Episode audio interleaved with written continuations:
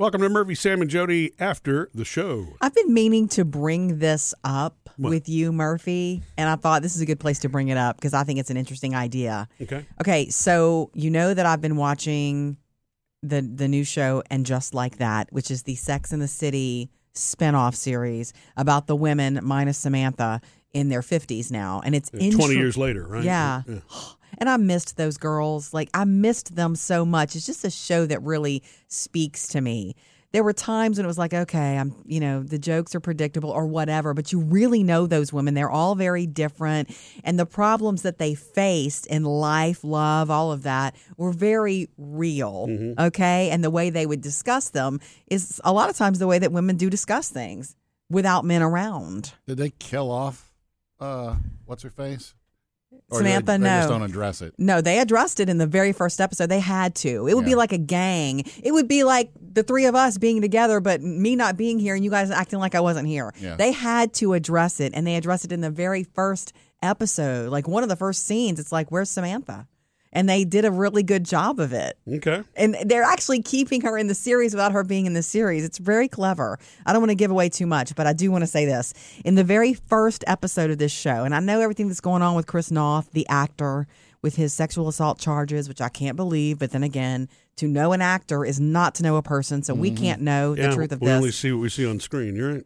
we know that he has been um like canceled by his talent agent and agency he has been written out of the show now in in such a way that he would they had filmed a scene for him to be in the um final episode of the season which is still coming and they've decided to nix that they're not going to put him in the show anymore at all going forward and he was supposed to be a part of that equalizer show on cbs and they they took him out of that so he's facing you know, career crisis for sure right. now. And by the way, these allegations he denies. So we'll see. That's not why I want to bring this up.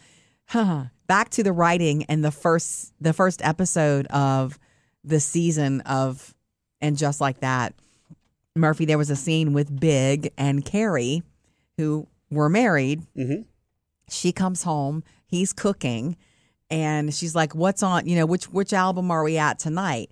He has this vinyl collection. He always did years ago. Like this character, this person, Big, he was into vinyl, and um, so they're married now, and they're in the apartment. And she comes home, and they have this little ritual, this little thing where they're they're listening to all of his albums, literally left to right on the shelf. They don't care what; they just pull an album out and they listen to it while they cook dinner. And in the first episode, it's this album, Hello, it's me. this song specifically, which is a great song.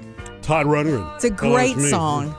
Murphy plays this song at home sometimes too. And I like, like, this song. The first time I ever heard, you know, which I know this is also not what you're talking about, but No. he played almost all the instruments on this song, and he's singing uh, the backup vocals.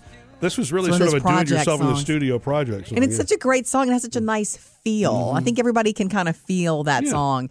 And it's interesting because they've used the musical components. They've used it to score the rest of the season. I've heard it. I've picked up on that. Oh, really? When she's thinking about him, that that plays, that score plays in the background. Hello, it's me. Oh, beautiful storytelling. Anyway, what they were doing in that first episode, I meant to tell you, but you weren't home when I was watching it because this was back in early December when it first landed on HBO Max. Um, that's a great idea. You have a hundred albums, Murphy. You have vinyl, your own vinyl, and then your dad passed away last year, and you inherited a ton of his vinyl. Yeah. We have so much vinyl at home. We could spend the next two or three years listening to one album a day. Not that we would listen to the whole thing, but we uh, should we- do that. We have a lot. What's weird about it is I got rid of most of my vinyl, you know, when CDs were taken over, and I mm-hmm. really did. So there's a lot of stuff that I don't have anymore.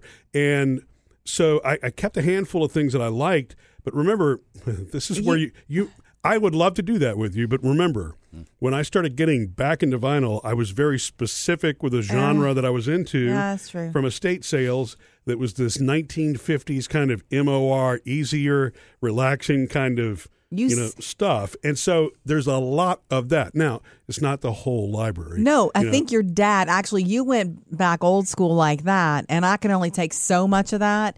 But what your dad hmm. had, that vinyl is ridiculous. And you've got a beautiful big turntable. You know Murphy, he's got speakers like it sounds great back there in our family room where we listen to vinyl.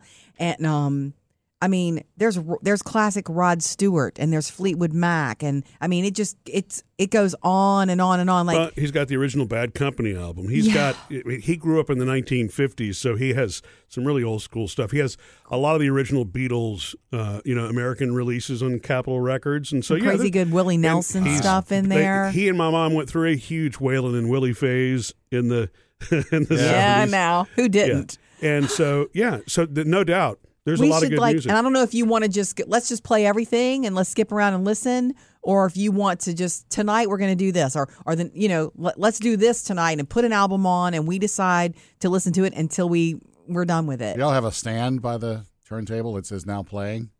no, No, I but now we one. will. You know, like the record stores used to Now have. we Right. will. Okay, here's my my great idea. It is a cool idea. But before you start, you mm-hmm. need to have a plan. Yeah. Because I mean, if you were like me, your albums would be in alphabetical order Ugh. or grouped by group by groups and artists. Yeah, So there could be a stretch where you're listening to Beatles for like four weeks straight. Yeah, I don't want that. I want it to be, oh, this is cool. Right. That was you need to go back and watch that scene, Murphy. I know you're not interested in watching the show, but I'm just that saying, one if you're going scene, it's left, like left to right. You could be Beatles today, and no, Beatles, I don't think it's that way. I think it's all in. I don't think it's organized, is it, Murph? that doesn't look organized to you. Yeah, Uh, it's it's pseudo organized. All the things I was talking about a minute ago, the, that stuff I bought from estate sales, all of that's together. So Sam is right about that. Mm-hmm. It would be we're going to kind of have to bounce around. But then my dad's stuff. Remember that day that we brought I brought my dad's albums home, and a lot of his 45s, and started going through them, and I was sorting them. If you noticed that, I was putting just you know I didn't. I, I, was, listening and I was cleaning that day. I wanted to keep them together just because, like all of the the Waylon and Willie stuff, and um, he was they were into Three Dog Night for a while. I'm trying to think of some of the other things that were. He has a few of the albums from Chicago. Um, you know, it's not a ton of stuff. He didn't buy a whole lot of albums. I guess when he was a teenager, he bought more 45s, but. Um, you know, there are going to be clumps of things. There will be Okay. Beatles. There will be the Ventures. The, the we guitar do it how we want, 60s. but I just think it's so cool that we actually do have a lot of this, and listening to it, you know, on a turntable is a full experience. Especially Mm-hmm. the the turntable that you have is a good one. You chose and invested in a really good one. And Sam, I'm going to do this. He's probably itching to tell you this. Murphy has worked it out where he can be playing something on vinyl in the family room, but he's got the speakers situated where we can hear it all through the house. I was in the bedroom the other day doing whatever, and um, he turned on some. It was Frank Sinatra. Well, the girls It gave was- me a Frank Sinatra vinyl For a Christmas. reissue for Christmas. So he started playing Frank through the whole house, but he was playing it on vinyl, and it sound it filled up the whole house. It sounds really Playing good. through Alexa in the whole house, or no, playing through Sonos, Sonos speakers. Oh, Sonos. Yeah, Yeah. right. Welcome to Murphy. There's always some, but anyway, um, it's cool. It's it's really cool that we have this. Why are we not using? It's just sitting there. We should enjoy it. Yeah, That's what I think. Yeah. Thanks to Big and Carrie. Okay, I'm I'm all about it. So, uh, what are we going to pick tonight? Just something at random? Do you want me to? I want you to pick. What's funny about that? What's funny about that? It's middle of the road stuff that you don't like. You can pick, but you know I need to rock a little bit when I'm cooking. Well, maybe we start tonight with Ronnie Aldrich and his twin pianos. No, that's not the point. Da da da da da. Missed any part of the show? Get it all on the Murphy, Sam, and Jody podcast.